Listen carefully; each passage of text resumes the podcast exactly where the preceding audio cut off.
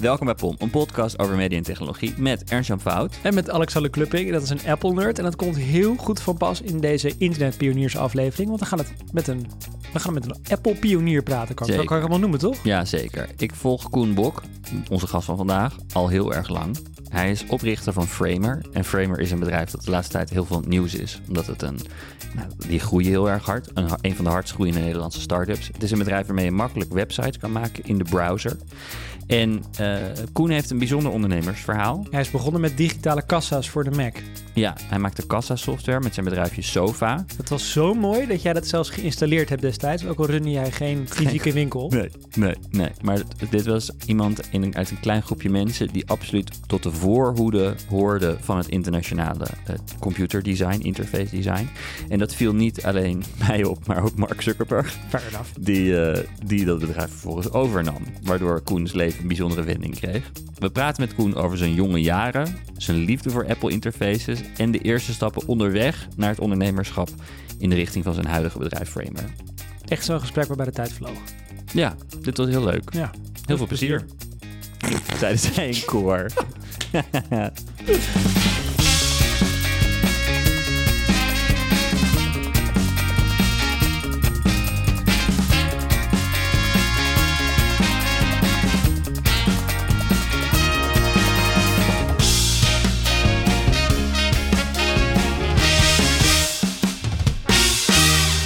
welkom. Dankjewel. Ik las dat jouw vader copywriter is. Dat klopt. En eh, dat hij mappen had met allemaal eh, concepten in van advertenties die hij vet vond. En dat jij daar af en toe doorheen mocht neuzen. Ja, Wat vond je vet in die mappen? Hoe oud was je toen? mm, een jaar of acht denk ik. Maar het was iets anders. Oh, Hij werkte samen met mensen die grafisch werk deden. ja. En die namen de mappen mee. Oké, Dus er was altijd de pitch natuurlijk. ja. En eh, dan moest je een opdracht winnen. En Ja. dan gingen die gasten, die gingen meestal de avond van tevoren, heel eerlijk gezegd, gingen ze zitten schetsen. en een gek idee bedenken. Dus ehm, mijn vaders eh, lievelingsverhaal is altijd dat ze per ongeluk eh, 400 Volkswagens of 4000 Volkswagens zwart hadden gespoten. En dat die verkocht moest worden. En dan moest er dus een gek plan voor verzonnen worden. Om zwarte Volkswagens te verkopen. Ja, mat zwart. Ja. Een foutje van de fabriek. Oh ja. En ehm, ja, er moest er een plan verzonnen worden om zwarte Volkswagens hip te maken. En dat deden ze dan een dag van tevoren. En dan maakten ze daar een map van om te kunnen pitchen aan, de, aan die klanten. Ja. Maar jij ging ook in die, in die mappen neuzen. Nou, die map zat vol met leuke ideeën altijd. Alle dingen die ze, laten we zeggen, considered hadden om te gaan pitchen. En er Ja. zaten de meest waanzinnige ideeën tussen die afgeschreven waren. Maar ook heel veel mooi schetswerk van die mensen. Dus vaak vooral de grafische mensen, die konden gewoon hun idee binnen vijf minuten op papier krijgen. Omdat ze heel goed konden illustreren en tekenen. Ja. Ehm, dus dat ding zat altijd vol met eh, fantastische ideeën die eigenlijk weggegooid werden. Maar het was heel leuk om door te kijken. En ook om te zien vaak hoe die mensen die ideeën, die ideeën aan, het, eh, aan het maken waren. Ze hadden een soort van de meeste kleurpotloden bij zich die je ooit had gezien als kind. Dus dat was wel heel vet. Je mocht er niet mee spelen, want het was proosten. Dit gebeurde aan de keukentafel bij jullie. Ze zaten bij jullie te werken. Ja, ja, of op mijn vaders bedrijfje. Dus hij zat hier aan de, eh, bij de... ik woon op de Staalstraat. God, In Amsterdam. ja, bij, hoe heet die straat? Die kade achter Artis ook alweer. Met al die panden. Entrepot. Ja, Antropodok, daar zat hij. Ja. Dus eh, soms hing ik daar overdag en dan hadden ze daar hun, eh, al hun setup en dan zaten ze daar te werken. Maar soms was het ook aan de keukentafel, ja. Maar toch, je bent acht en dan snap ik dat je kleurpotloden leuk vindt. Maar dat je geïnteresseerd bent in de concepten, dat is toch wel een beetje vreemd, toch? Ja, ja, dat... eh, maar als, als kind is natuurlijk, spreken al die dingen tot verbeelding. Ja. Eh, en ehm, Waarom eigenlijk? nou, ik vond het wel heel leuk om, eh, om ideeën te bedenken en die heel snel proberen te uiten. En dan vooral de presentatie en andere van Maar dit is ideeën. grappig dat je dit op je achtste had? Dat is toch op zijn minst dat je nu terugdenkt daaraan. Dat is toch dat je denkt. Ja, nou, het, was, het was mijn hobby gewoon. Ja, zijn andere mensen aan het voetballen. En ik zat heel... Ja, ik zat op een gegeven moment zelf ook achter de computer die dingetjes te maken. Ik wat zat je te nadoen. maken? Ja, mijn eigen huisstijl. Voor als ik de wereld zou gaan overnemen. Of zo. ja, En hoe ging dat dan? Wat, wat, wat gebruikte je daarvoor? Mac Paint. Mac Paint. Ja, dus mijn vader die had eh, ook de eerste Mac in Nederland geïntroduceerd. Dat was een soort draagbare Mac. Dus had van Apple gewoon die opdracht gekregen. Oh, En toen had hij in return had hij, eh, de Mac SE 512 gekregen. Zo'n hele soort educatieve Mac, geloof ik. Oké. Maar gewoon zo eentje die je kent van een van die die je zo op kan pakken. Echt zo. Die, die Steve toen uit dat ding haalde vroeger. Ja. En daar zat Mac Paint op. En, dat was, eh, en er zat een image writer bij. En wat heel mooi eraan was, was het, je zette één puntje op je scherm neer. En dan ging die printer, die tekende precies dat puntje. Dus het was zeg maar één op één vertaalslag. En dat was voor mij heel erg, ja, dat was heel makkelijk te begrijpen. Dus dan ging je gewoon puntjes tekenen totdat je een logo had. En ehm, ja, er zaten allerlei avontuurlijke tochten in. Bijvoorbeeld eh, undo moest je leren. In het begin wist ik niet dat het was. Dus als ik iets van vulde, maar klikte mis, ja, dan moest ik eigenlijk opnieuw beginnen. Totdat op een gegeven moment undo uitgelegd werd. En dacht je, jezus, oké, je kan gewoon terug. Nou, dat scheelt een hoop. En dan ja, ging je steeds meer. Ik was geen goede tekenaar, dus maar met die computer kon ik aardig wat dingen eruit krijgen. En dan ging ik, ja, wat ga je dan maken? Hè, wat je om je heen ziet, dus in die mappen. Dus het werd huis. Ging namaken? Ja, tuurlijk. Ah, oké. Ja, maar ook clubkaarten voor school, zodat ik een soort club kon oprichten. En dat iedereen zo'n mooi ding, een pasje kreeg. En dan, ja, dan had ik iets, weet je. Want Maar voor de rest nou, was... Waar maakt je huisstijlen van dan? Want je zei huisstijlen om de wereld mee over te nemen. Ja, mijn eigen huisstijl. Dus Koen, Koenbok International en Koenbok Incorporated. of, nou, ik weet niet, maar zoiets was het. Maar er zat altijd wereldbollen in. Want ik kan me heel erg herinneren dat ik die aan het tekenen was. Weet je, van die soort van 3D-wereldbollen. Ja, en eh, ik las laatst een artikel over dat kinderen van succesvolle ouders vaak zelf succesvol zijn. Niet alleen omdat ze een zetje krijgen, maar ook omdat ze hun ouders aan het werk zien en zich daardoor realiseren dat, ja, dat er van alles mogelijk is. Want Mhm. ze zien hun ouders een geweldige carrière beleven. Wat denk je dat, dat jouw jouw vader dus aan die keukentafel zat met die andere reclamemakers? Wat denk je dat dat voor boodschap naar jou uitstraalde over werk? Nou, het klinkt wel alsof jullie net als hij trouwens te veel Mad Men hebben gezien hoor. Want het, is, het was een stuk eh, meer middenklasse dan dat. Het was vooral. eh, eh, mijn vaders grootste klant was Vajant. En die moest een soort verwarmingsketels doen. En daar moest hij dan folders voor maken en zo. Het was niet. ja, hij heeft een poosje gehad dat hij bij van die grote bureaus zat in het begin. En, maar dat is eigenlijk een beetje hetzelfde als dat ik nu denk dat je misschien consultant wordt ergens. Je wordt tien jaar uitgeknepen voor niks. En op een gegeven moment moet je maar partner maken. En mijn vader heeft ergens na twee of drie jaar besloten van ja, dat ga ik niet doen. Ik ga wel zelf iets oprichten. En eh, in de advertising zie je altijd dat creatieve teams een jaar of twee, drie gaan samenwerken. Met een paar klantjes meenemen. En dan verandert het vaak weer, want het zijn emotionele types, krijgen ruzie. Net als in Mad Men.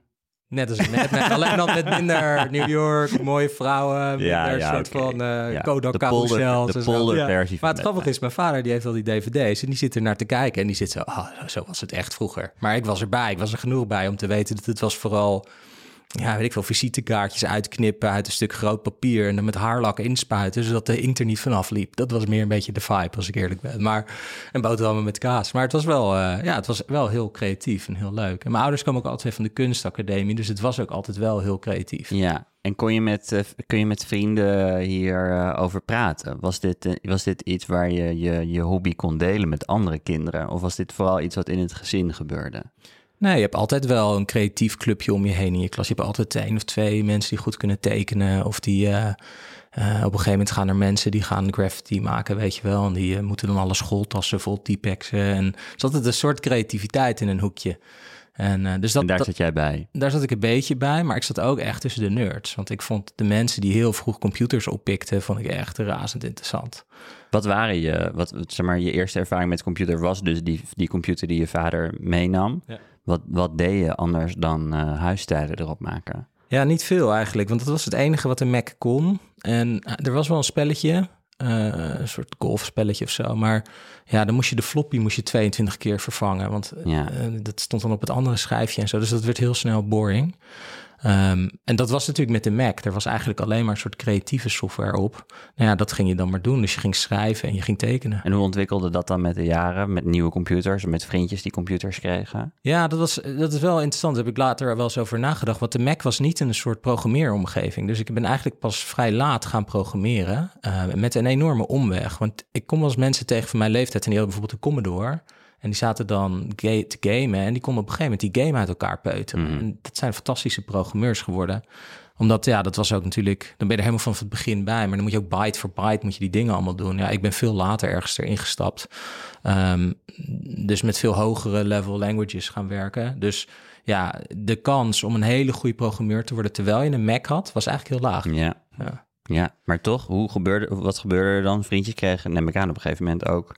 Op een gegeven moment was er ook iemand met een Windows-computer, neem ik aan. Niet zoveel. Nee, Nee. dit is echt gewoon langer geleden. Ja, het is wel langer geleden. Kijk, voor mij uh, op een gegeven moment, wat ik door had, was dat er Unix was. Mhm. En uh, dat kwam een beetje door, uh, door X's for All. Dat was een provider hier. En die waren heel erg bezig met, ehm, ja, met, met Linux en Unix. Ik geloof dat zij helemaal into BSD waren. Dat is een soort variant op Unix. Mhm.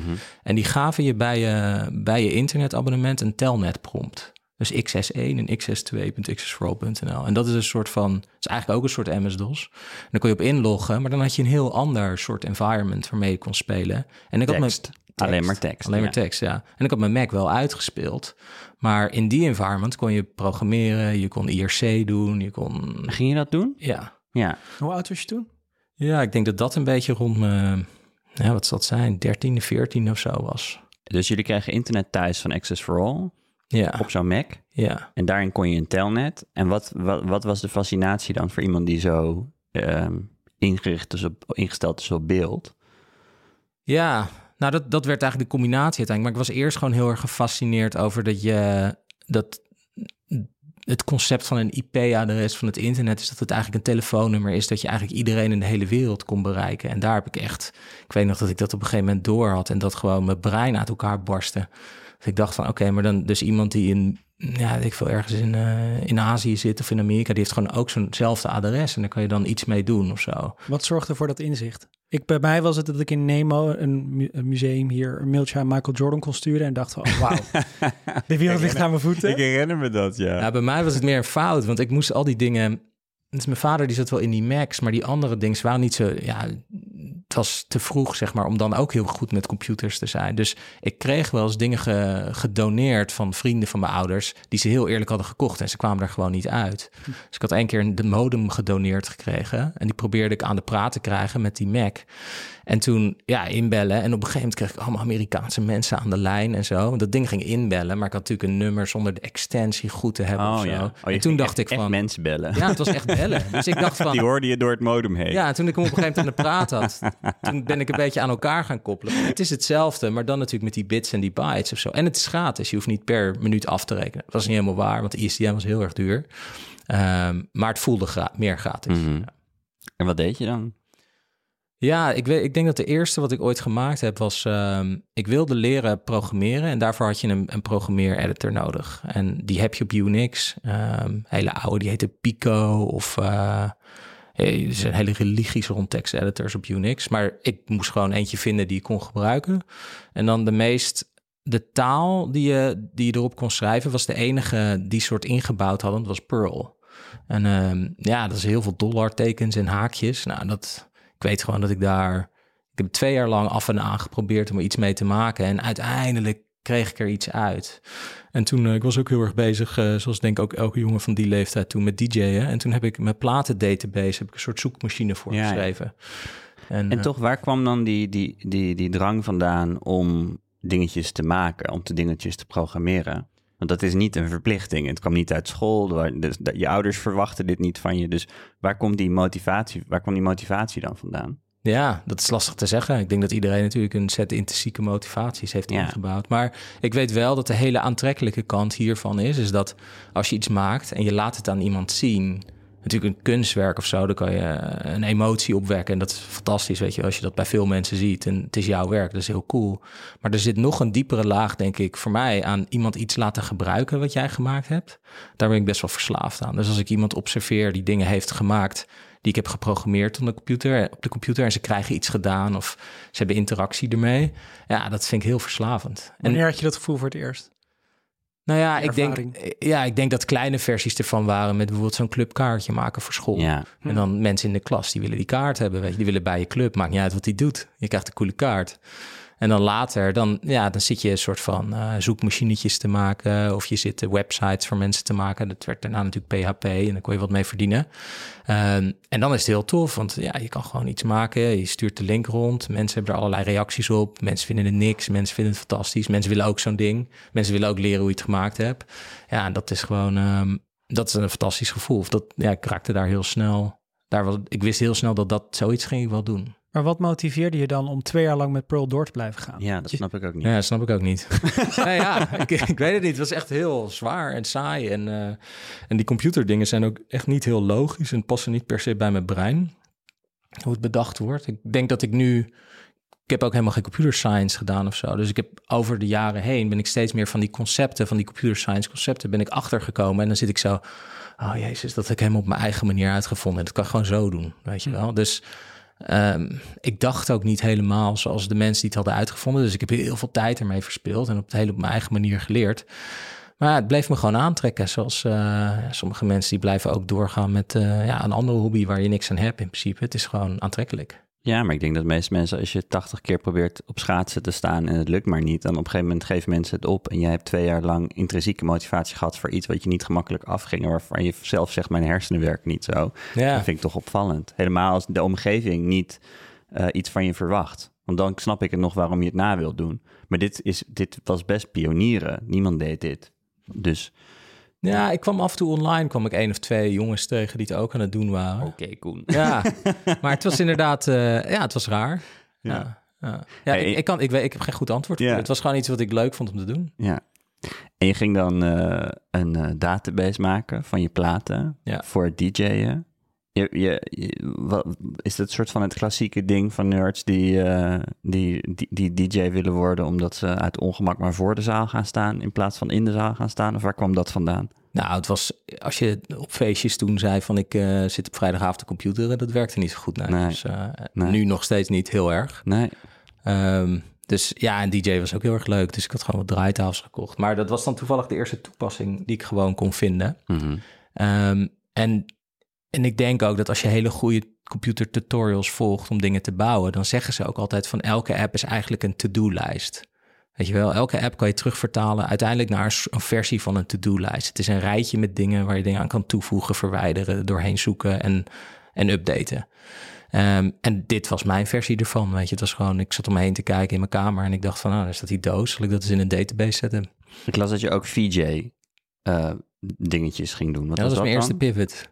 De dat, eerste pivot. Ja, want van die, DJ naar VJ. Ja, want iedereen was DJ, dus ik oh, helemaal, ja. je moest zoveel uh, kontkussen om Ja, uh, oké, okay, dat was uit con con concurrentieperspectief Ja. dat je ging pivoten. Dus ik dacht, nou, wat is, de, wat is het volgende beste ding? En, uh, en ik was goed met graphics, dus ik Precies. dacht, nou, dan doen we dat. Weet je wel, mensen hebben toch niet door wie wat doet. Joh, Wat mensen. ging je dan doen?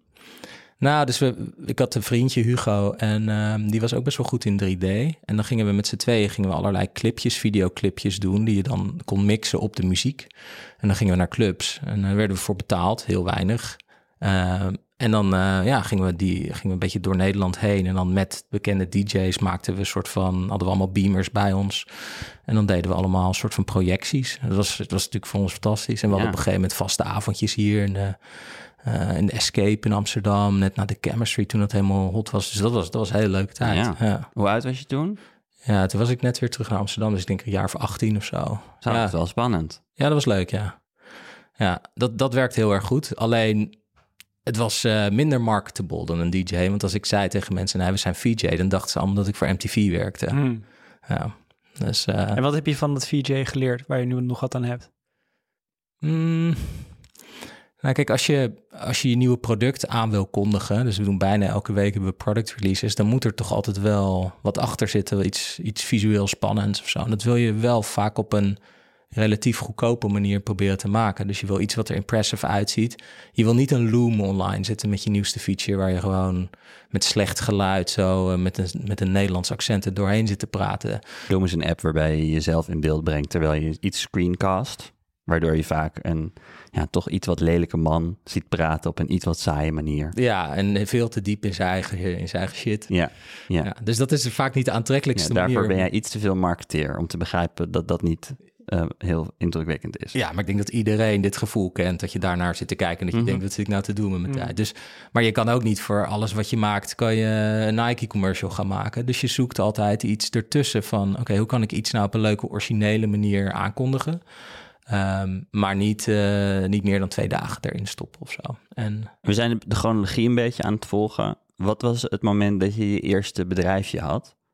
Dit is allemaal al best ondernemend eigenlijk. Want Ja. Zelfs clubkaarten zou je van kunnen zeggen, dat is best ondernemend. Dus Ja. wat, wat was het moment dat, de eerste, dat het eerste, uh, ja echt, on- dat het ging voelen als de eerste onderneming? um, nou, nog niet een bedrijfje, maar wel echt freelancers op een gegeven moment. Ah, Dat je PHP-websites gaat maken. En Ja, en op een gegeven moment daar wel aardige bedragen voor kan uh, voor vragen, voor je leeftijd in ieder geval. Je dus, programmeerde en designde. Ja, dus programmeren en design. Dus ik maakte gewoon hele websites. En wat je zag was dat er heel veel website kantoortjes in de buurt Ehm, die hadden eigenlijk door dat je, dat je PHP en daarna Flash kon. En dat konden zij niet. Dus ze probeerden eigenlijk te, arbitrage te doen tussen de klant die zij konden krijgen, die best wel geavanceerde dingen wilden. En dan soort van de, de, de teenagers zoals ik, die dat dan kon. En daar probeerden ze tussen te zitten. Hmm, en dat ging met name om Flash dan? Zij wilden bewegende... Ja, Flash, maar ja, ze konden vaak wel HTML maken, dus soort van pagina's designen, maar ze konden ze niet interactief krijgen. En dat was dan of PHP met een vorm en, en hmm. dingen waar je op kon mm. klikken. Um, of, of een dynamische database erin. Um, of animatie. En dat was vaak Flash. Dus dan moesten intro filmpjes gemaakt worden en zo. En dan kom je heel snel aan al die dingen. Dus je, je ziet opeens die dynamiek tussen die mensen en de klant. Maar je wordt ook wel eens niet betaald voor het eerst. Weet je wel. wat doe je dan? Ja, als, tiener trek je gewoon de website offline. En, uh, droptable. ja, echt uh, dat soort dingen. Dus dat, dat voelde natuurlijk wel aardig een beetje als bedrijven dingen. Want ja, bedrijven is toch vaak veel emoties en mensen. En dat zijn dan de eerste keer. Maar het is toch eigenlijk een hele gekke tijd. Dat, dat er dus een vraag is vanuit de markt. En dat de enige manier of een voorkomende manier op agencies te kunnen oplossen is teenagers of tieners inhuren, omdat die het zichzelf hebben aangeleerd. Ja. Het is echt een raar moment in de. Want jij zit op flash voor. Niet het geschiedenis. Misschien gebeurt het nu ook wel. Het zal wel een vorm nu van zijn waarvan wij alleen aan de andere kant staan. TikTok, TikTokkers. Ja, ja. ja, ik denk dat er heel veel marketing dingen zijn. Dat gasten zoals wij, als we geld krijgen, dan zeggen we nou, we kopen wel Google Ads, weet je wel. Maar we weten dat er iets is wat je met viral movies en zo voor elkaar krijgt. Wij weten alleen niet hoe je het doet. Maar toch, Flash moet voor jou echt een openbaring geweest zijn. Want als jij en een soort van affiniteit hebt met programmeren en heel visueel ingesteld bent, dan moet Flash echt een soort van magisch wonderland dat is amazing. zijn. Ja. ja, ja, dat is echt top. Ja, want het was ook, het haalde een enorme laag uit browsers die gewoon een beetje rommelig was. En het werkte allemaal opeens best wel goed. Dus Flash had best wel hoge performance. Je kon heel mooie animaties, je kon video erin doen. Het had een beetje programmeertaal erin. Dus dat een hele juiste mix van alles. En ik denk dat er... ja enorme Flash kunstwerken. Ja. Ja? Ja. Wat, waar, welke ben je het meest trots op, nu nog steeds? Ehm, nou, ik had op een gegeven moment een hele leuke fase waarbij een vriend van mijn vader... Ik deed niet zo heel goed op school en al die dingen. Ik was... Uh, dat is een beetje een rare periode waarin... Ik, ik, was aan de ene kant was ik gezegend met dat ik dan heel veel... Uh, laten we zeggen... Uh, heel veel energie kon stoppen in die programmeerdingen. Maar school lukte me gewoon niet. Ik hmm. was niet heel stom. Maar ik weet het niet. Het was echt zo'n ramp waarin ik zelf als coach ook wel door had. Van als ik nou een beetje mijn best doe, dan wordt het allemaal makkelijker. Maar ik bleef tijd maar zitten. Een hele mikmak. Dus mijn, ouders werden ook een beetje chagrijnig ervan. En toen was er een vriend van mijn vader, um, die ik een keer ergens op een verjaardag had ontmoet. Hugo de Bruin heette die. En die had een, uh, die had een advertisingbureau opgericht ergens in de buurt, in Noordwijk aan Zee. En die, uh, ik ben op een gegeven moment gewoon, ik dacht, ja, dan moet ik maar wat gaan werken of zo. En toen ben ik door mijn vaders uh, kaartenbak heen gegaan. En toen kwam ik die vent tegen. Toen heb ik hem gewoon gebeld van, kan ik niet bij jou werken? Weet je wel, ik, ik kan wat met die computers. En ik weet dat jij een paar van die grafische mensen hebt zitten. En uh, toen zei hij eigenlijk best wel snel ja. En hij kwam uit, ook uit de grote reclamewereld. En hij ging meer een beetje een boutique bedrijfje beginnen ergens. Maar dan wel met grote ambities. En toen heb ik daar eigenlijk wel drie of vier jaar een beetje af en aan gewerkt. En dat was dan denk ik stap twee. Een soort van ja, hoe, hoe leer je kijken hoe bedrijfjes werken? En ja, ik had best wel een leuk kijkje in de keuken daar van hoe die tent zichzelf transformeerde. En eigenlijk vanuit Noordwijk heel erg internationaal, of in ieder geval globe Nederlands mhm. werk probeerde te doen voor grote Daar maakte jij flashkunstwerken. Daar maakte ik vooral flashkunstwerken. Maar was je nou gestopt met sorry, was je nou gestopt met school? Deed het ernaast? Ja, het was een zooitje, want ik had, uh, ik was op een gegeven moment was blijven zitten, toen was ik gezakt op tekenen. En uh, voor mijn eindexamen, ja. En toen moest ik van die deelcertificaten of zo doen. Dus had ik zo'n soort van jaar waar je een beetje, de, ja, wat ga je dan doen, weet je wel? Van je kan nog niet echt naar de stad, want je moet deze dingen nog afmaken. Maar het is ook niet vol tijd, dus dat is een beetje vreemd. En uh, ja, toen ook, toen zeiden mijn ouders van, weet je, ga, ga je maar het huis uit. Dus ja, toen moest ik het allemaal een beetje zelf fixen. En toen ben ik eigenlijk daar dat ding in gerold. En dat was heel erg leuk. En dan, nou ja, het leukste project wat we daar hadden gemaakt was een soort uh, campagne voor brand met schilders. Dus toen, ik was heel erg bezig ook met, uh, ik had wel wat kunstenaars uh, ontmoet, die dan ook weer, ja, rond het hele VJ en zo gebeurden natuurlijk altijd leuke dingen. Maar mm, deze campagne specifiek, die gebruikt in een aantal opkomende kunstenaars in Nederland. En dan vooral met name Juriaan van Hal.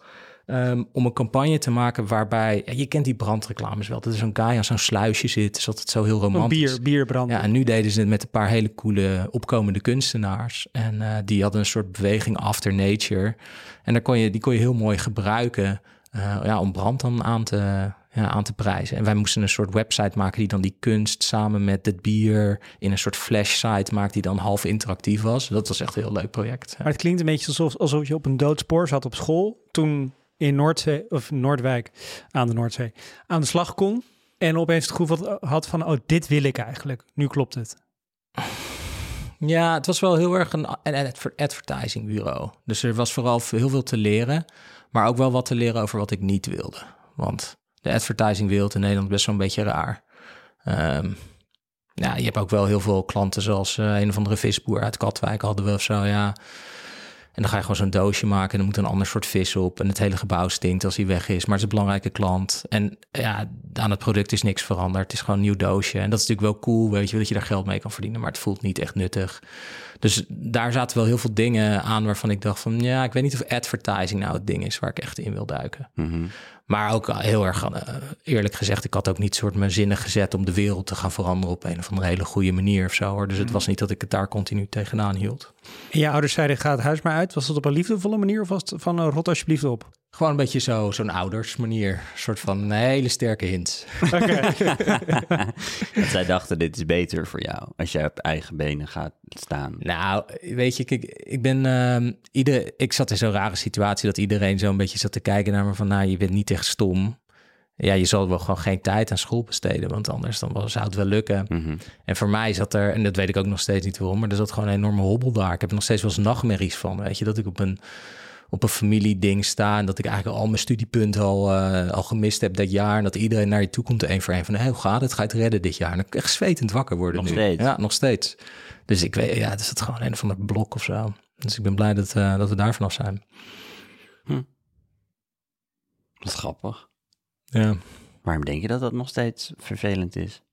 ja, iedereen heeft toch een paar van die dingen die soort blijven plakken van vroeger. Ja, dit is de mijne. Van, ik weet niet waarom ik gewoon niet... Mijn huiswerk, ja, ik, ja, dat huiswerk lukte wel, maar ik weet niet waarom andere mensen altijd prima zesjes konden halen. En dat het mij gewoon niet lukt. Ik vond het zo oninteressant. En hoe analyseer je dat nu achteraf? Wat er eigenlijk aan de hand was? Ja, dat weet ik niet. Ik, weet, ik probeer het maar niet eh, te veel in te... ik, ik zit meer te denken, ik hoop dat mijn dochter het niet heeft straks. Ja. Ja. Ja. Of, eh, of hoe zou ik daar dan mee omgaan? Maar het is gewoon allemaal heel goed afgelopen. Ja, ja, ja. Dus, maakt- ja, weet ik. Zo lullig van die nachtmerries alleen. Zou je gunnen dat je daar vanaf bent. Ja, nou, er zijn slechtere nachtmerries om te hebben, toch? Dan familiefeestjes. Dus, eh. Oké. En op een gegeven moment las ik, ging je bij een Apple winkel werken. Toen er nog geen Apple stores in Nederland waren, maar wel Apple winkels. Ja. Toch? Ja. En toen zag je het point-of-sale systeem van de winkel. En toen dacht je, Pff, je hebt je wel verdiept, zeg. Ja, eh, even kijken hoor. Dan moet ik zelf ook even denken hoe dat weer zat. nou, je bent een point-of-sale eh, bedrijfje begonnen, toch? Ja. Zo mag je dat zeggen. Want je maakte een app en daar kwam geld. Mensen betaalden daarvoor. Ja, maar ik zit even te denken hoe dat dan begon. Ehm, want, ik had, eh, want ik maakte websites. Oh ja, ik las dat er Apple stores naar Nederland kwamen. Maar dat waren geen echte. app. Oh, nep Apple stores. Ja, maar ze deden heel E-Mac of zo. Of, eh, Ja, nou daarvoor nog. Het was Hmm. iets uit Woerden, geloof ik. Een Oké. soort van. En ik was er wel eens naartoe geweest, want daar, dat is de enige plek waar je Macs kon kopen vroeger. En ehm, Ja, dat Ja. waren hele rare plekken, hè? Apple winkels. Ik weet nog wel dat ik mijn eerste iPod ging kopen. Moest ik echt naar een industrieterrein in Den Bosch. En daar Ja. zat dan een soort van rare toonbank met wat mannen erachter die ook niets te doen hadden. Exact. Dat was heel vreemd. ja, nou, dat, is, dat was precies Dat is in. Woerden ook zo. Ja, in Woerden Ja. was dat ook, zodat je gewoon zo'n, er zat dan zo'n zo'n Apple Club en daar moest je naartoe. En dat waren dan ja, een oude, hele goede business guy. En dan zijn drie zoons of zo, Mhm. en die waren aan het overnemen. Het was best groot geworden. En die hadden op een gegeven moment hadden ze gedacht, nou, we gaan al die steden in. Want Apple heeft die iPod en eh, de iPhone kwam pas later. En die we gaan hoesjes verkopen en mooie panden. En die gingen dat dan doen op zo'n goede manier dat ze iedereen een beetje nepte. Dat iedereen dacht, het is echt ja. Apple. Ah, dus die, ik kwam bij een winkel hier terecht op de Raadhuisstraat. En dat was. Oh ja, ik, weet, Ja. ik kan me kan me deze winkel herinneren, ja. Ja. Het zag er inderdaad Dat is een soort surrogaat Apple. Ja, ja, het was heel mooi. Ja, het is hoog glas en veel Ja. licht en zo, Ja. alles wit. En Ehm, een eh, Genius Bar boven. ja, nou daar stond ik dus aan. Daar Ja, stond jij? Daar stond ik aan, ja. En dan, Maar dan ben ik waarschijnlijk nog wel langs geweest met mijn laptop. ja, Ja. nou de Genius Bar, als je het hebt over zeg maar eh, echt je laptop repareren, daar stond mijn co-founder aan. Daar heb ik hem opgepikt. Oh, grappig. Daar heb ik ook nog een leuk verhaal over. Ehm, maar je had ook een soort van genius bar van... we hadden iemand die was heel goed in muziek... we hadden iemand die was heel goed Ah, in video. En ik was redelijk goed met... Maar jullie hadden echt het hele concept gekopieerd. Inclusief de... Het was de toevallig bij elkaar gekomen... Ja. dat er zoveel van die goede mensen zaten. Maar had, die, die vent, Kieran, die ging dat starten... en die had echt hele leuke mensen had hij ingehuurd. Allemaal mensen die eigenlijk een beetje een soort van... eigenlijk iets anders deden... maar ook genoeg verliefd waren op Apple... om Ja. dan toch iPod-hoesjes te verkopen. Eh, en dat werd een hele leuke vibe. Dus dus, ja, er zaten allemaal mensen die eigenlijk veel meer konden dan, dan Apple dingen verkopen. Dus het werd ook een leuke winkel. En in die winkel moesten we alleen werken met een soort eh, point-of-sale systeem. Dat verschrikkelijk was. Het draaide op... Iedereen die in winkels werkte had een verschrikkelijk point-of-sale systeem. Ehm dat draaide op een Windows-ding ergens over een ISDN-connectie. Dat was altijd stuk, altijd traag. En toen dachten we van, nou ja, ik kan Python, dacht ik toen, en PHP en eh, Postgres, die database-technologie kunnen we wel zelf maken. Maar ik had elke week zo'n idee, right? Van ik ga dit maken. Waarom eigenlijk? Nou, omdat je ziet gewoon zoveel stukken software om je heen, dat je denkt van, oh, nou, misschien is hier wel eh, wat leuks voor te maken. En- Je was echt op zoek naar, naar problemen om op te lossen. Ja. Software. Nou ja, gebruikers voor, voor problemen. Dus hier zat je zo van, ja, het lijkt erop dat al mijn collega's op de universiteiten ook allemaal bij, bijbaantjes rotsystemen moeten gebruiken. Mhm. En ik, ik zit dan meteen te denken van, nou, ik zat vroeger al SimCity te spelen. En als je dat een beetje goed doet, dan krijg je van die fantastische schermen aan het eind van, oké, dit is het overzicht. En dus het kan, het kan ook heel goed zijn. Dit is het overzicht van aan het eind van een...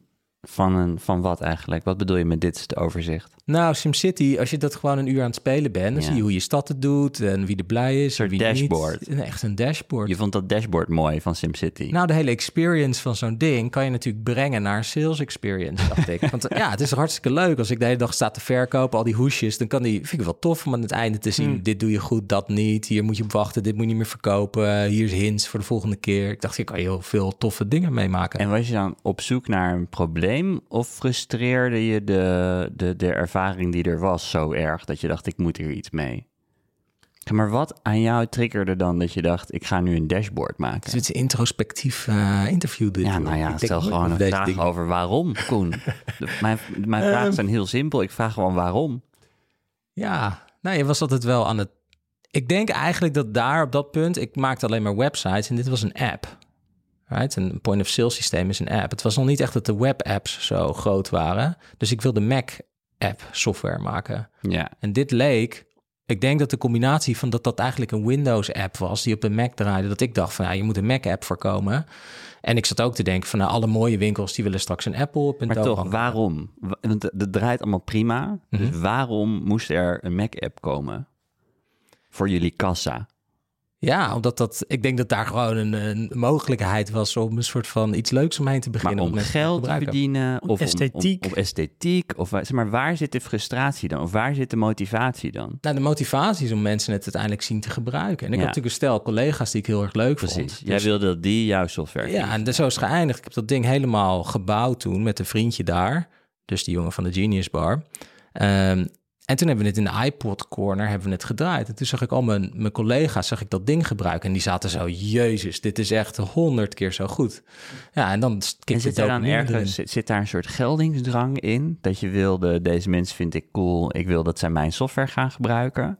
Is dat het? Nou, Het is meer gewoon problemen oplossen. Maar dit was een nieuwe klas van problemen. Hè? Want een website maken voor iemand als freelancer, dat is leuk. En dan eh, eh, komt voor iemand anders een website, zie je mensen het gebruiken. En het is vaak hun idee wat je nou moet jagen. Maar hier dacht ik, kan zelf een stuk software maken en ik kan het oplossen en designen zoals ik het wil. En dat maakt het, het wel heel erg aantrekkelijk. Want daarvoor zat er altijd iemand tussen. Vaak wel, ja. Je deed het voor webdesignbureaus, daarna voor een advertisingbureau. Dit was eigenlijk de eerste keer dat er geen middelman meer was en jij voor anderen een oplossing maakte. Ja, ik maakte natuurlijk ook wel die DJ-platen database voor mezelf. Maar ik denk dat dit het eerste echte stuk software was wat we gingen maken. Waarvan ik dacht, dat dit kan ik misschien direct verkopen. Weet je, daar kan ik misschien een bedrijfje omheen bouwen. En nu komt dat ding van mijn co-founder, wat ik zelf een grappig verhaal vind. Ik had geen programmeervrienden om me heen. Niemand die ik kende kon programmeren. maar ik had er wel één nodig, want ik wist wel dat ik het in mijn eentje zou ik het waarschijnlijk niet afmaken. En toen, ehm, nou, toen hadden wij dus een jonge Dirk werken op de technische afdeling boven. En die, ik keek naar Dirk en ik dacht, jij kan programmeren. Ja, Dus ik ging-. Dus ik ging, naar, ik ging naar hem toe en hij was een soort beeldend kunstenaar. Maar had gewoon die vibe. En ik had genoeg met programmeurs gehangen. En hij zegt zo, ja, ik ben wel technisch, maar ik kan niet programmeren. En ik zo, jij kan programmeren. En twee jaar later was hij betere programmeur dan ik. Hij was gewoon met me begonnen. We gewoon samen begonnen. Ik zei, als jij het nou gewoon leert, dan gaan wij samen dat bedrijfje doen. En dat is mijn founder geworden toen, uiteindelijk. Want je zei, als ik het alleen had gedaan, was het niet afgekomen.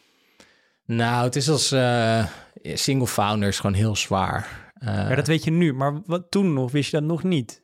Ja, maar over een andere, over een ander perspectief. Gewoon zelf iets afmaken zonder iemand naast je te hebben om je te motiveren. Dan komt het meestal niet af. Want daar was je achter gekomen al toen, aldoende. Ja, als je genoeg grote websites maakt die langer dan een maand duren of zo, dan zit je op een gegeven moment, ja, krijg je vanzelf, zeker als je 18 bent, dan krijg je vanzelf motivatieproblemen. Ja, dus als je dan een beetje kan sparren met iemand en het, de taken verdelen en zeggen, jij vindt dit leuk, ik vind dat leuk om te doen, het brengt bij elkaar, dan is het veel leuker om aan te werken.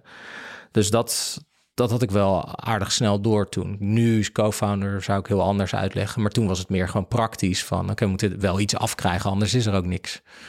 Ik vind het wel een grappige observatie van je. Dat je, je kan ook denken, ik ga, moet gewoon meer uit mezelf halen, meer mezelf pushen. Ja. Maar jij dacht meteen van, oh nee, ik moet gewoon Dirk erbij vragen. Want dan krijgen we het wel af. Ja, maar ik, ben ook, eh, ik vind het ook gewoon gezellig om een groepje te maken eromheen. Want anders zit je maar in je eentje zo. Ik ben ook wel heel sociaal. Het is niet...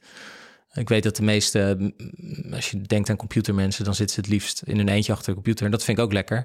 Maar ik vind het altijd wel leuk om met een clubje mensen aan iets te werken. Dat, dat vind ik heel erg rewarding. En die point of sale app die je maakte, toen je dus eh, je collega's het zag gebruiken, was dat hetzelfde gevoel als je ehm medescholieren destijds met de clubkaart? Of was dit nog, was dit beter? Ja, het was beter. Waar is dat verschil? ja, ik weet, eh, ja het, was, het was een hele andere fase. Ja, het is een beetje natuurlijk. eh, ik was daarmee meer echt een softwarebedrijf aan het maken. Ik snap wat je vraagt, of er een soort van eh, eh, dezelfde soort emotie opgewekt werd of zo. En op een bepaalde manier wel, maar dit was veel later. En nu zat ik gewoon te denken van, hey, ik heb een paar leuke mensen om me heen. We hebben misschien wel iets wat ik kan verkopen aan dat ding. Misschien is dit wel een baan voor mij, weet je wel. Misschien kan ik hier wel iets mee verdienen. En dan hoef ik het niet de advertising in of wist ik veel wat ik anders zou gaan doen. Dat een soort, parallel, een soort van perspectief bood het voor je toekomst. Nou ja, tot, tot dat moment denk ik ook dat we... Ik was bezig om te kijken of ik een soort van eh, software maken als een soort sidekick kon upgraden naar het ding wat ik ging doen. Eh, En dat was dus ook echt een, je, je maakte een soort van kassawinkeltje. Dus je maakte een website waar je de kassasoftware kon kopen. Ja. En had je dat ergens anders gezien? Dat dat, dat, dat businessmodel, een soort van... eh, ja, dat, is, eh, dat, dat was ook een soort van eh, ding wat we uitvonden. Ik probeerde het terug te verkopen aan die meneer in Woerden. ja, Nou, dat lukte niet. Dus eh, dat was... eh, ja, die zien gewoon een paar van die guppen achter de kassa. Die zeggen, ik heb een nieuw kassasysteem. En die denkt ook van, Ja. eh, joh, ga even hoesjes gewoon heel verkopen. tevreden met zijn Windows point-of-sale system. Dus eh, nou, ze hebben nog, er zaten wel wat grappige momenten tussen. Hoor. Er is altijd wel één iemand binnen die tent die het gelooft. Dus die man die die winkel draaide, die heeft ons uiteindelijk buiten hun om wel in dat iPod-cornertje ermee gezet. En die heeft er gewoon gezegd, nou, dat beslis ik. Ja, Maar we konden het niet aan die tent verkopen. En op hetzelfde moment kreeg ik een, een vriendje uit Amerika, een hele jonge jongen. Austin Sarner heette die. En die maakte Mac-appjes. Hoe had jij een vriend in Amerika? ja, het is vaag, maar ik had een andere vriend hier in Amsterdam ontmoet, eh, Jasper. En die maakte icoontjes. En die begon, die was op zoek naar programmeurs. Dus die kende voor de rest ook niemand die programmeerde. En die had volgens mij iets over ons gelezen ergens een keer met een soort bijeenkomstje voor programmeurs of zo. Dus die zei, ik wil wel helpen, weet je wel, want ik maak Mac-icoontjes. En ja, voor de rest is er niemand in Nederland. Maar ik heb één Amerikaans vriendje en daar maak ik icoontjes voor. Ehm, en dat Amerikaanse vriendje kwam naar Nederland en die had een appje gemaakt en dat heette App Zapper.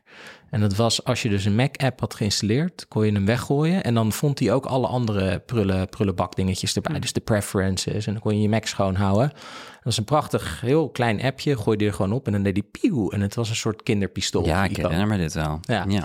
En die zat naast ons te werken. En hij kon echt programmeren. Hij kon Objective-C. Dus dat is echt een paar niveaus verder.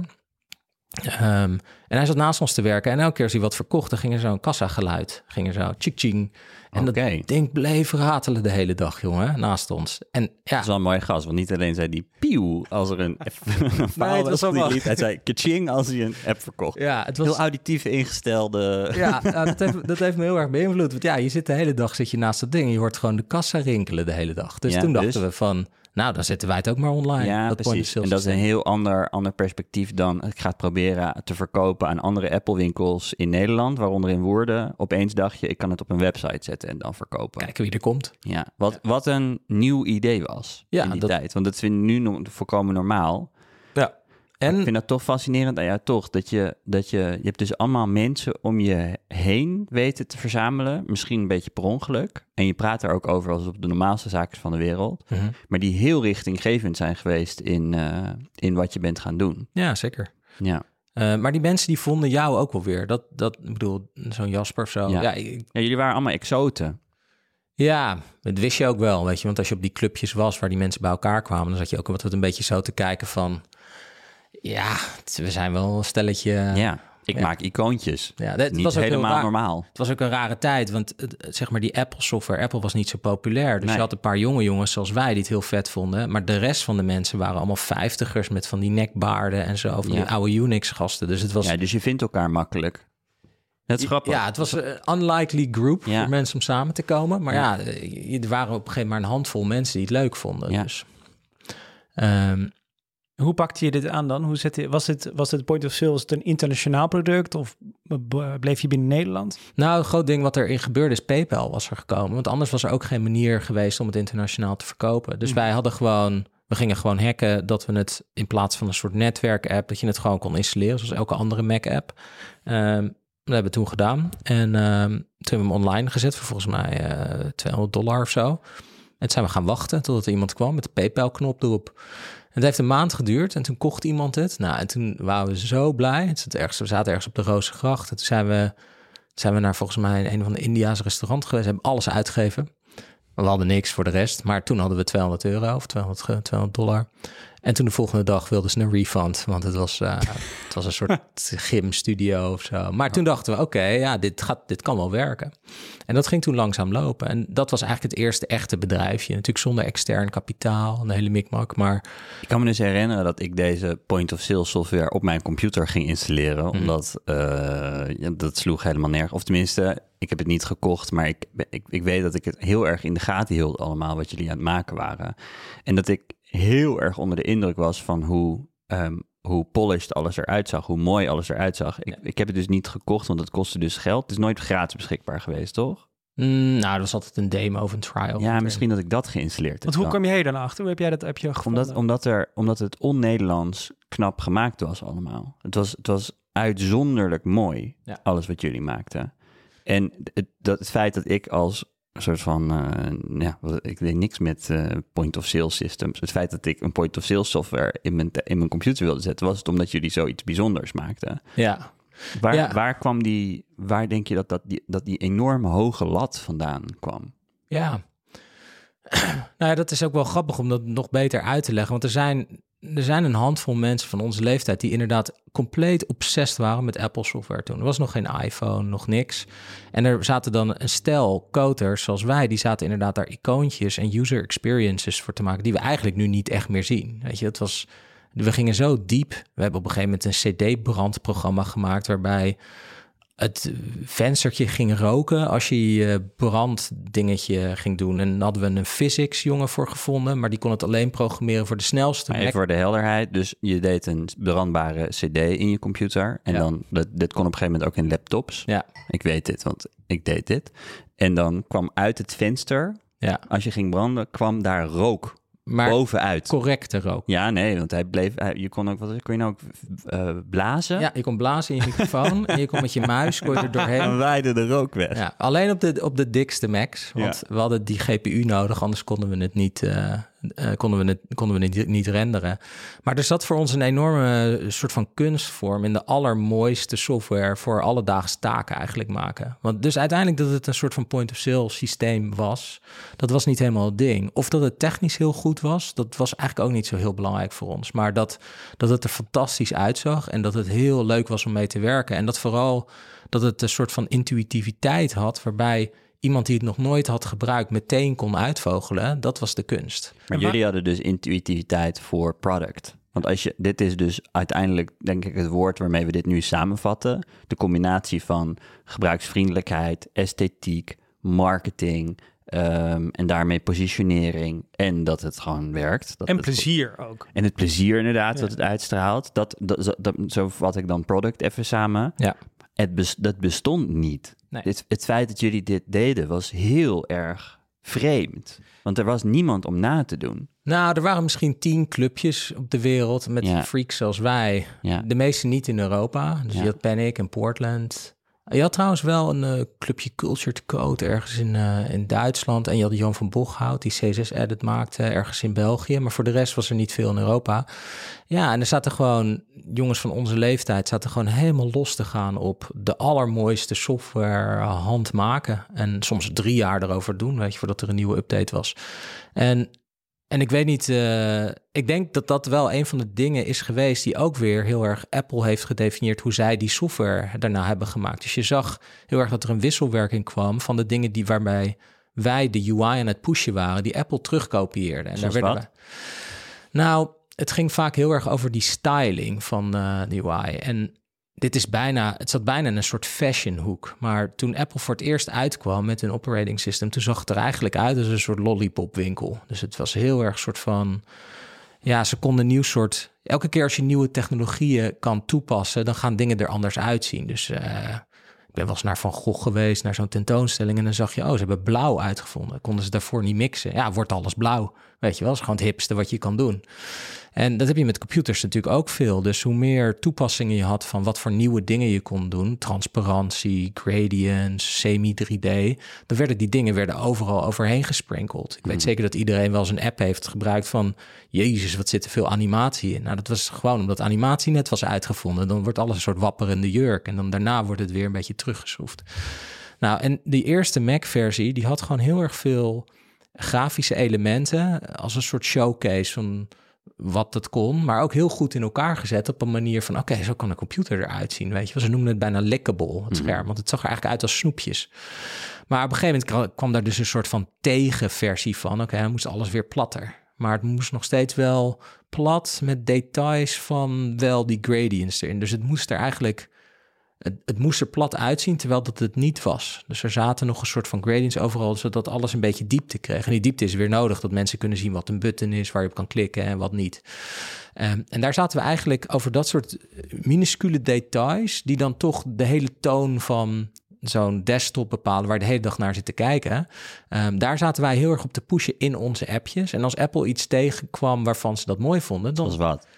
nou ja, ja, het is lastig om in woorden uit te leggen, maar inderdaad dus plattere versies van buttons. Ja, jullie, jullie windows. pioneerden daarin en toen ging Apple dat ook doen. Toen dacht je, hmm, ze hebben het wel gezien, denk ik. Nou, dat weten we, want we hebben al met al die mensen gepraat natuurlijk uiteindelijk, ja.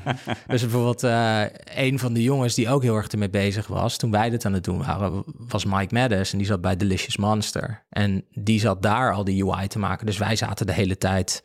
Ja, het was een klein groepje, dus we zaten met z'n allen te lullen. En Mike is daarna bij Apple gaan werken aan de iPhone. Dus ja, we zijn al die mensen zijn we uiteindelijk heel goed gaan kennen. Dus we weten dat er ook zo'n wisselwerking was. Wanneer hoorde je voor het, iets, voor het eerst iets van Apple? Eh, als bedrijf? Mhm. Ja, heel vroeg toen, vroeger toen mijn vader zo'n Macje had. Nee, ik bedoel, wanneer hoorde je voor het eerst iets van Apple bedrijf? Wanneer Ah. liet ze jou weten van wat je maakt is, is Wij mooi. zien jou. Ja. Ja, mm, even kijken hoor. Ik denk, zo, er was een Apple Nederland, maar dat was niet echt verbonden. Oh ja, trouwens, ik weet wel wanneer het voor de eerste keer was. Dus er waren een soort van drie lagen. Je had Nederland, Europa en dan Amerika. En, eh, heel eerlijk gezegd, alles gebeurt in Amerika. Maar wat in Nederland zat er een man en die wilde wel eens met ons praten, maar die runde gewoon eigenlijk die winkels. En, eh, Ja. Dus daar had je wat dat betreft niet zo heel veel aan. Maar op een gegeven moment was er een man nou, het zou leuk zijn om zijn naam te herinneren. Maar er zat een man, een topman in Parijs. En die is toen naar Londen gegaan. Toen Apple ook wat meer van die Europese winkels wilde starten. Ehm, en die zei: Hey, we hebben een beurs in Parijs van Apple. Willen jullie er niet naartoe? En wij zeiden: Ja, we willen wel, maar we hebben echt geen geld. Zei hij: Oké, hier is de deal. Ik betaal een steentje voor jullie en de hele mikmak. En dan moeten jullie je point of sale software komen laten zien. Dus wij zeiden, alright, nou dan gaan we wel. Dus Dirk die had een soort van Citroën XM. En toen zijn we er naartoe gereisd, hebben de uitlaat verloren onderweg. Heel verhaal. Uh, maar toen kwamen we daar en toen hebben we dus op die beurs gestaan... en een beetje een soort van report gemaakt met die man. Die ging daarna naar Londen en die heeft ons geholpen... om dat point-of-sale systeem ook in de echte Apple stores te krijgen. Dus dat, was, Hmm. dat was de eerste keer dat we dachten... oké, toen moesten we ook naar het hoofdkwartier in Londen. Dat was natuurlijk een prachtig gebouw toen al. En toen dachten we, oké, we made it. Amazing. Nou, en toen hebben we dus dat product in alle Apple-winkels... over de hele wereld gekregen. Um, dat was heel cool. Dus ik kon gewoon elke Apple-winkel inlopen... en dan stond ons point-of-sale pakketje daar. Ja, niet om zelf te gebruiken door Apple, maar als consument kon je dat ja, kopen. ik wil gewoon tussen alle andere software, tussen de spelletjes. Ja. En ik stond ons Ja. pakketje met software. Wat in de wereld van Apple developers het hoogst haalbaar is dat je in de Apple Store komt. te Nee, er is een hoogst haalbaar ding en Oh, dat is gekocht Apple, worden. Apple Design Awards. Ja, oké. Ja. ja, ja. En waarom hebben ze eigenlijk nooit jullie dichterbij getrokken om gewoon het in, soort van om het te kopen, om het in huis te houden, voor jullie een baan, op zijn minst een baan aan te bieden? Nou, ik denk dat dat uiteindelijk wel gebeurd was. Ehm, alleen, ja, bij ons in dit verhaal was Facebook de eerste. Mark was there first. Ja. Ja, maar ook, ook na, na dat hele verhaal hebben we natuurlijk ook... zijn we al die mensen hebben ontmoet die bij die bedrijven werkten... en hebben ook geleerd dat er wel meer mensen naar aan het kijken waren... naar de dingen die we aan het doen waren. Dus Want die awards heb je ook gekregen, toch? ja, nou dat was eigenlijk het grootste ding van... toen kwam Apple Amerika kwam daarin. Ehm, ik weet niet echt meer hoe het ging de eerste keer...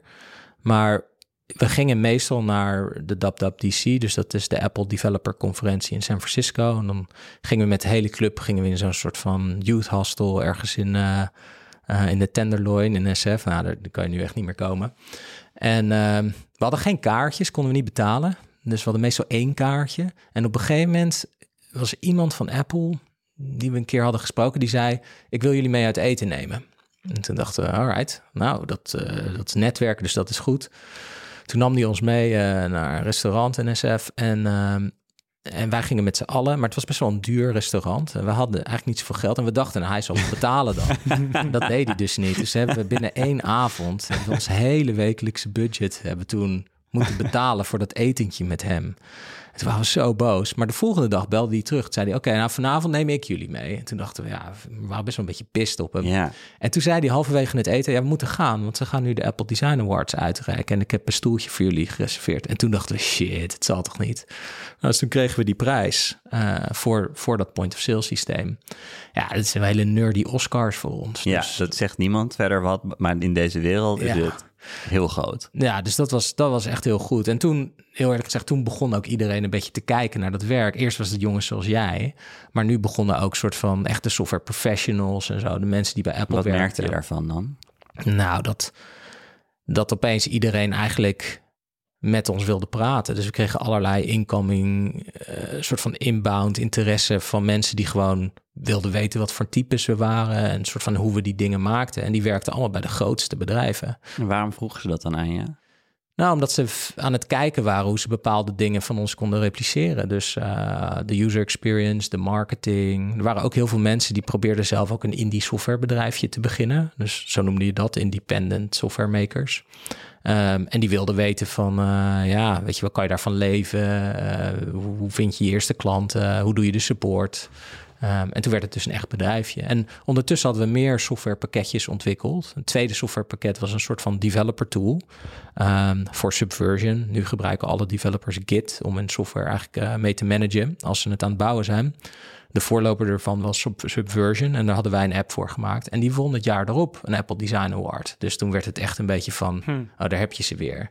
Ehm, ja, en vanaf daar werd het eigenlijk gewoon ging het eigenlijk van het niche uit, ging het soort van de spotlight in. En dat was ook net toen de iPhone werd uitgevonden. Dus Apple kreeg zelf ook heel veel aandacht. En, en toen gebeurden de hele toffe dingen dat... ehm, nou, het was voor die Design Awards, wisten we dat Steve, die had de last call van wie, wie mag dat, wie mag, dat, eh, wie mag hem hebben. En dus ik werd een keer midden in de nacht werd ik opgebeld door de man die dat runde. Die heet John Glancy. Dat is de Apple soort van head evangelist of zo. Die zit volgens mij nog steeds. En die zat zo, Oké, ik weet dat het vier uur s'nachts is, maar ik moet over tien minuten een demo doen bij je weet wie. Uh, hoe laat ik dit point of sale systeem zien? Dus ik zei, ja, dan moet je gewoon een nieuw order klik je dan en dan stop je er twee producten op. En ja, na tien minuten, oké, got it, got it, got it, I, I gotta go. En toen dacht ik, het zal toch godverdomme niet, weet je, dat hij, deze, dat hij zich zo voorbereidt op mijn software aan de baas te laten zien. Maar het kregen hem wel, dus het is uiteindelijk goed gegaan. En je zei net iets grappigs van we hadden eigenlijk bij Apple wel aan de slag gekund als de tijd het, als onze tijd gegund was. Maar er kwam dus iemand doorheen gefietst en dat was Mark Zuckerberg. Ja, nou je moet begrijpen dat al die eigenlijk we, hebben heel erg mazzel gehad dat we zo, uh, zo in die software zaten en dat we dingen aan het bouwen waren. Iedereen die dat deed rond onze leeftijd of in die tijd is uiteindelijk gekocht door grote bedrijven. Right? Want de economische interesse is gewoon zo verschoven naar die bedrijven gingen zoveel geld verdienen dat die gingen alles opkopen en alles opslokken. Dus ja, dat was. Wij wisten dat toen niet, maar dat was absoluut de endgame die daaruit, die, daar, die daaraan zat. Is dat, een, dat we opgeslokt zouden worden door een grotere tent of een heel groot bedrijf eruit hadden. Wat wist je dan wel op dat moment? Want we gaan dadelijk over Zuckerberg hebben hoor. Maar wat wist je dan wel op dat moment? Wat dacht je dat er ging gebeuren voordat dit gebeurde? Jullie stonden in de aandacht. Jullie waren echt niet met heel veel, want jullie waren op dat moment met z'n... Met z'n acht of met z'n tienen, ja, Klein bedrijfje. Ja. Wat, wat dacht je op dat moment dat, waar dat heen zou gaan? Voordat het ging over acquisities. Ja, daar waren we heel naïef over. Dus um, kijk, wij maakten toen met z'n tienen mm, misschien 300, 300.000 euro omzet per jaar. Dus het was echt, uh, ja, we betaalden uh, onszelf bijna geen salaris of 400 euro per maand of zo. En ja, het was gewoon allemaal heel karig. We zaten ergens in een garage. Het enige waar wij mee bezig waren is kunnen we leven van de software? Dus kunnen we kijken of we naar een miljoen omzet kunnen komen met tien mensen? En dan begint het ergens te worden van iets wat je langer kan blijven doen. Want anders, mm ja, de stufie houdt op op een gegeven moment, weet je. Dus dan, dan moet je iets anders. Dus wij, wij zaten helemaal niet te denken over zeg maar, hoe die grote economische golven of stromingen aan het, aan het gaan waren, waarin alles zou consolideren naar een paar van die grote techbedrijven die zouden winnen. Ja, en dit is ook de tijd voordat er met heel veel VC-geld gesmeten werd, denk ik. Daar waren jullie ook niet. Uh... Was er gewoon niet. Nee, dus het was ook niet de anderen deden dit ook niet. Het was gewoon software maakte je om ervan te leven en dat kon groeien. En als je... Ja, nou wat iedereen zat te doen is van ik maak software voor klanten en hoe kan ik voor mezelf werken? Dus hoe kan ik mijn eigen product lanceren? En, uh, en wij hadden ook nog soms een klant erbij, zoals TomTom of zo, om dan toch de rekeningen te kunnen betalen. Maar daar wilden we vanaf. Weet je, want dat was toch altijd vervelend. Dus zoveel bureaucratie in zo'n tent. En waarom koos je ervoor om, uh, om de route met Facebook te nemen? Wat voor bedrijf was dat in die tijd? Ja, nou ja, ik wist er niet zoveel van. Wat voor een bedrijf het was, want het was erg klein. Uh, en ik had zelf geen Facebook-account. en ik, ik wist dat het blauw was en dat het soort van iets met MySpace te maken had. Maar ik wist wel dat er heel veel dingen omheen aan het gebeuren waren. En ik denk dat onze attitude een beetje was van uh, dat is niks voor ons. Uh, want wij zaten in de Mac softwarehoek en ze zaten daar iets met uh, weet ik veel Amerikaanse universiteiten te doen en, uh, en een beetje een soort van datingachtige. Maar we hadden een paar van die mensen die bij Facebook werkten en ze begonnen steeds meer goede mensen te hiren die wij kenden. Ja. Um, en ja, daar, als we naar South by Southwest gingen of zo, dan kwamen een paar van die lui tegen en dan namen ze ons mee uit eten. Nou, we hadden nog steeds niet veel geld, dus dat kwam mooi uit. Um, en op een gegeven moment ja, kregen we gewoon een mailtje van Mark Zuckerberg uit, uit het niets. En ik dacht natuurlijk van, ah, die guys zijn met me aan het fucken, weet je. Dat is, uh, is een geintje. Maar dat was hem. En hij zegt, we kunnen een keer bellen. Nou, toen hebben we gebeld en toen heeft hij een hele soort van pitch gedaan die ik daarna honderd keer gehoord heb. Maar dat was toen wel heel cool van, ja, we gaan de wereld... Ja, Zo'n Silicon Valley pitch. En hij zei van, nieuw, kan ik jullie niet eh, hier naartoe krijgen? Dus wij zo, gaat stikken? Dus ja, tuurlijk joh. Dus uh, zijn we op het vliegtuig gesprongen. Maar we dachten denk ik heel erg naïef in het begin... dat uh, ze misschien een soort samenwerking wilden doen of iets dergelijks. Um, en het bedrijf was volgens mij 600 mensen toen of zo. Ze zaten op uh, University Avenue in Palo Alto. Nou, dat kenden we aardig goed, want we gingen daar best wel vaak naartoe. In een soort van, ja ik denk dat het een, een andere oude start-up schuur was waar ze zaten. Maar het zag voor ons heel groot uit. Maar vergeleken met wat het nu is, was het eigenlijk heel klein. En ze hadden acht designers, hadden ze ter werken. Dus het was een heel klein clubje. Uh, die eigenlijk het hele product maakte samen met Mark. Nou, dus toen kwamen we aan en ze hadden wel een, eh, een dame achter de, de balie zitten natuurlijk. En eh, een grote dame, grote Amerikaanse dame. En die zei, eh, wij zeiden van, nou, we zijn hier van Sofa. En toen zei ze, oh, you're here for the acquisition. En wij echt zo, oké, nou, dan weten we in ieder geval wat de bedoeling is. De, schrok je daarvan? Ja, een beetje Verwacht- wel. Je verwacht het totaal niet. Nee, niet echt. Nee. Nee. En je dacht, hij wil gewoon een beetje sparren of zo. Ja, dat lijkt zo raar nu, omdat gewoon de hele wereld lijkt aan elkaar te hangen van kapitaal en acquisities of zo. Maar ja, dat we waren er gewoon helemaal niet mee bezig. maar wat, met, met die mevrouw zegt, je bent hier voor de acquisitie. En toen moest je op een bankje gaan zitten. Ja, met een flesje water wachten tot we naar Mark Maar mochten. jullie, maar jullie zaten, wat hebben jullie met elkaar toen besproken voordat je, voordat je bij de heer Zuckerberg naar binnen ging? Nou, je moet echt gedacht hebben, what the fuck? we zaten te stressen, want we zaten Ja. allemaal een Facebook-account aan te maken op, op Schiphol met slechte wifi. Want we dachten, shit, straks komen we eraan en zien ze dat we geen Facebook-account hebben. Ja, Dus we waren daar ook helemaal niet mee bezig. ja oké, ik snap dat dat een probleem is, dat je niet weet waar je het over hebt. Maar het tweede probleem lijkt me dat iemand zojuist tegen je heeft gezegd, Mark Zuckerberg wil het dadelijk met ons gaan hebben over een acquisitie. Wat vinden we hier eigenlijk van? Of dacht je, laat maar lullen. Dit moet toch, dit moet een heel vreemd moment in die wachtruimte geweest zijn. Ja, nu. Nu, als je terugkijkt. Maar toen, het was gewoon... Niemand wist dat zij gingen winnen, joh. Google was zoveel groter. En het was Maar gewoon zo'n zo'n zo'n overhyped start-up. iemand wil ons kopen. Ja. Het was de eerste keer dat iemand tegen je zei... ik wil je bedrijf kopen, of dit bedrijf Ja. wil je bedrijf kopen. Dus voor, voordat je de meeting met Mark Zuckerberg inging... waar hadden jullie het dan over? Nu jullie wisten dat daar de meeting over zou gaan. Nou, we hadden het wel eens überhaupt gehad over van... eh, wat gaat er in de toekomst gebeuren met dat bedrijf? Maar dat zat meer in de sfeer van... mijn co-founder, co-founder had een Amerikaanse vrouw... en wilde die wel in Nederland blijven. Dus het zat heel erg... Het was Ja. gewoon lekker naïef allemaal. Praktisch. Ja. Ehm, maar op een gegeven moment, toen, toen dat gezegd was, toen begonnen we natuurlijk wel een soort sneltreinvaart. Begonnen we daarover te praten. Dus ehm, nou ja, wij met Zuck gezeten en dan hij nog een keer die hele pitch. En gezegd van ja, jullie moeten eigenlijk aanschuiven. En hier is de persoon die dat gaat uitzoeken met jullie, of we dat mogelijk kunnen maken. En nou, wij moesten een soort presentatie doen aan het designteam over een soort van onze skills. Nou ja, dat, dat ging goed, want we hadden gewoon zoveel mooie shit om te laten zien. Het was namelijk wel een beetje scary, want al die mensen komen van Harvard en eh, Stanford. En ja, we hadden toen... Kijk, nu is dat ook een beetje een ding wat je begrijpt hoe dat werkt. Maar we wisten dat toen niet. En die mensen kunnen praten joh, en presenteren. Alleen ja, we konden gelukkig mooie dingen laten zien. Dus dat hielp heel erg. Ehm, ja, en toen zijn we eigenlijk dat ding ingegaan. En toen hebben we s'avonds zo van, gaan we het proberen of niet? Ja, dit was wel heel makkelijk toen we daar rondliepen. Ja, dat was een energie joh. En allemaal fucking slimme mensen overal. En toen dachten we, ja, we willen toch nog wel misschien hier ook een keer wonen. Dit, dit is the way. Hm. En ehm, nou, toen hadden we een, een bedrag voor onszelf neergezet van oké, als ze hier komen, dan doen we het. En eh, nou, daar waren we eigenlijk, ja, het was wel flink onderhandelen. Eh, maar daar kwamen we toen en toen hebben we gezegd, oké, we gaan erbij. En toen hadden we acht mensen, hebben we eigenlijk toegevoegd aan het Facebook Design Team. Dus toen is dat design team van acht naar 16 gegaan. En toen hebben we eigenlijk aan alles gewerkt daar. En kreeg je hulp bij dat onderhandelen? Ehm, we hadden één iemand erbij getrokken om een beetje soort van advies te geven. Maar dat was niet echt bij het onderhandelen, maar dat was Peter Frans Pauwels van TomTom, een van de oprichters. En die hadden we een keer ontmoet, omdat we, hij stond buiten een sigaretje te roken toen we voor TomTom werkten. En toen hadden we gewoon een praatje met hem, maar we wisten niet dat hij de baas was of dat hij een van de oprichters was. En toen hadden we wel eens met hem gezeten, want wij wisten van, oké, Facebook gaat zoiets doen, dat heet een IPO. Wat is het dan precies? En we wisten dat TomTom dat gedaan had. Dus we hadden met hem daarover gezeten, hoe werkt het dan? En zij gaf ons een klein beetje raad.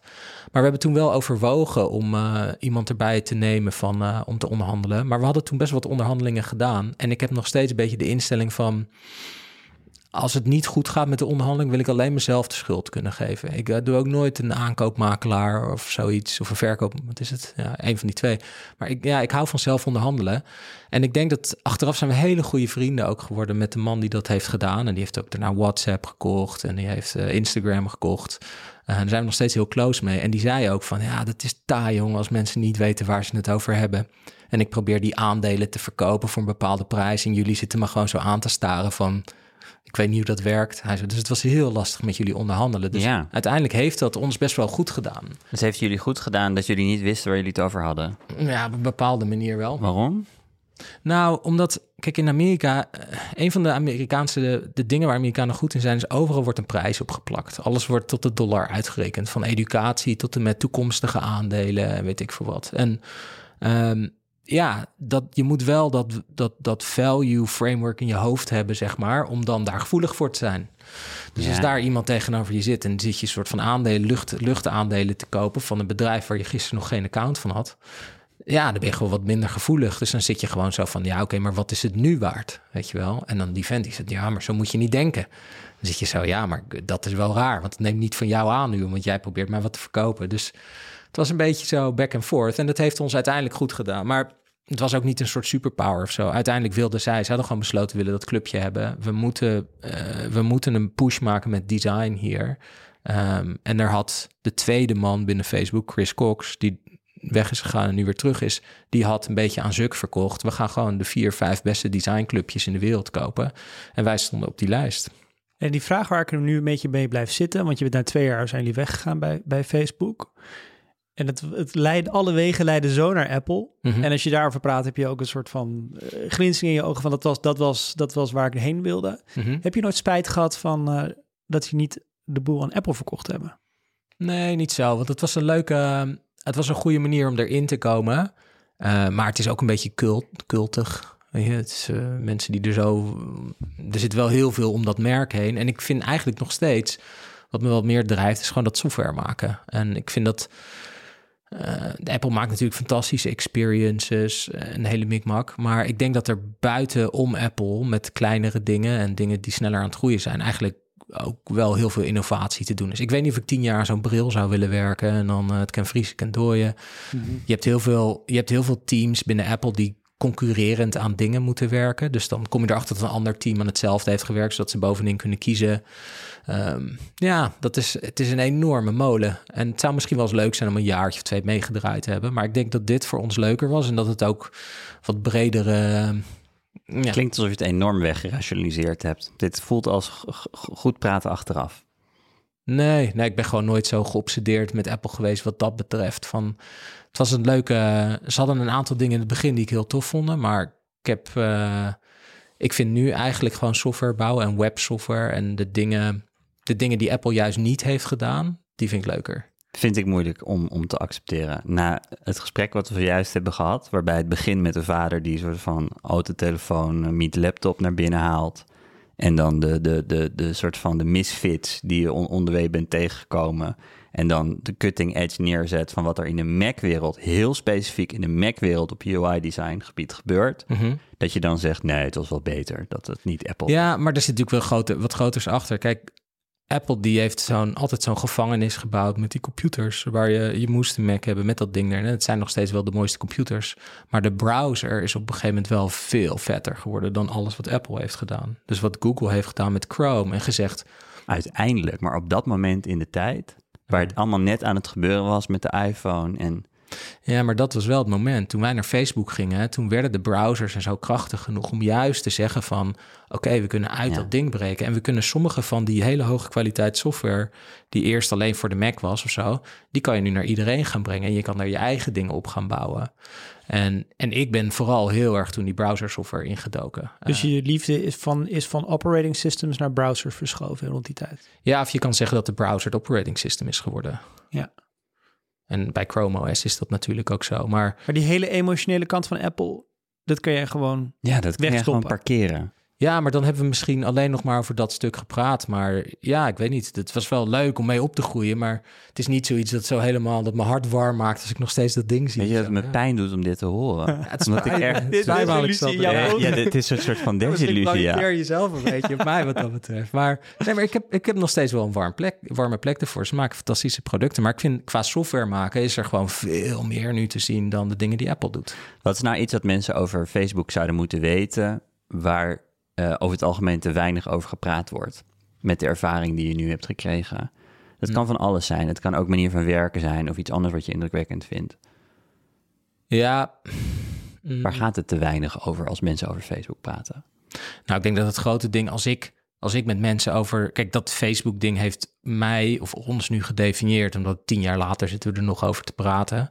Um, en dat mensen hebben altijd één zo'n ding in een. Ik weet niet of jij dat met Blendel hebt of jij met de correspondent, maar dat is dat ding dat je altijd. Daar willen mensen toch altijd over praten, want dat kennen ze. En bij ons de reden waarom dat zo natuurlijk sterk is, is niet omdat wij dat zo slim gekozen hebben of iets dergelijks. Het was compleet onduidelijk dat Facebook dat allemaal zou gaan winnen. En daar zit het te min van. Wij hebben gewoon soort van de mazzel gehad of het inzicht gehad om te wedden op degene die die tien jaar alles ging winnen. En dat wisten wij niet, heel eerlijk gezegd. Uh, had ik, ze, ik had er waarschijnlijk niet in geïnvesteerd toen of zo. Of ik had dat niet gezien. Het was ook niet echt binnen mijn hobbykader, zeg maar, wat zij aan het doen waren.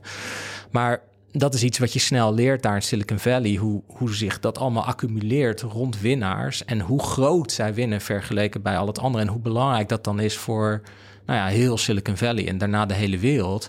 Dat was ongelooflijk. En dat heeft het veel meer gedefinieerd. En misschien hebben we daar bepaalde dingen aan kunnen bijdragen. dan de keuze dat wij zo slim waren om met Facebook te gaan. Want heel eerlijk gezegd leek het dat Twitter ze eerst ging mollen. en daarna Google Plus. En iedereen zat te bibberen de hele tijd. Mhm. Het leek er mhm. niet op dat we ergens gingen komen wat dat mhm. betreft. Ik heb het gevoel dat we nog lang niet uitgepraat zijn. We hebben het nu heel erg gehad over de geschiedenis. Maar we zijn, Alexander en ik zijn eigenlijk ook heel erg geïnteresseerd in het nu. Wat je nu van startups vindt. Dus uh, met jou goed vinden, zouden we graag gewoon nog een aflevering met je op willen nemen. Nou, lijkt mij leuk. Oké, okay, top. Staat klaar in je podcast-app. Dag. Ja.